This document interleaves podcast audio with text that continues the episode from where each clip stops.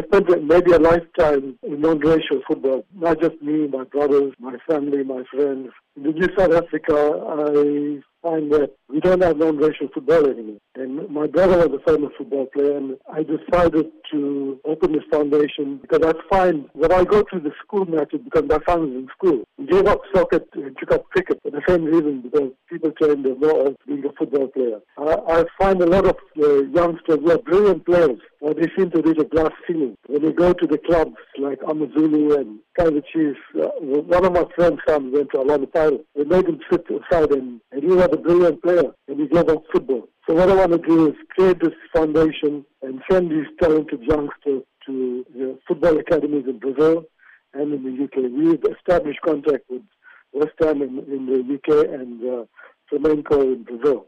This foundation is to honor your late brother Charlie, who was quite the footballer in his time. Tell me about his career over the years. I do believe that he played in the FPL.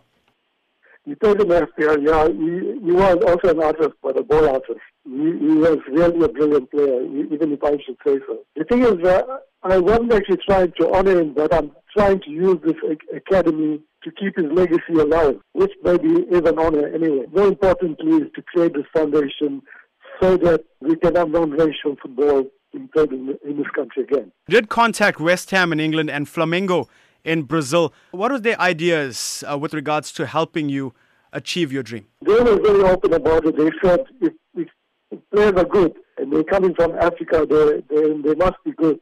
Uh, they will give them a chance.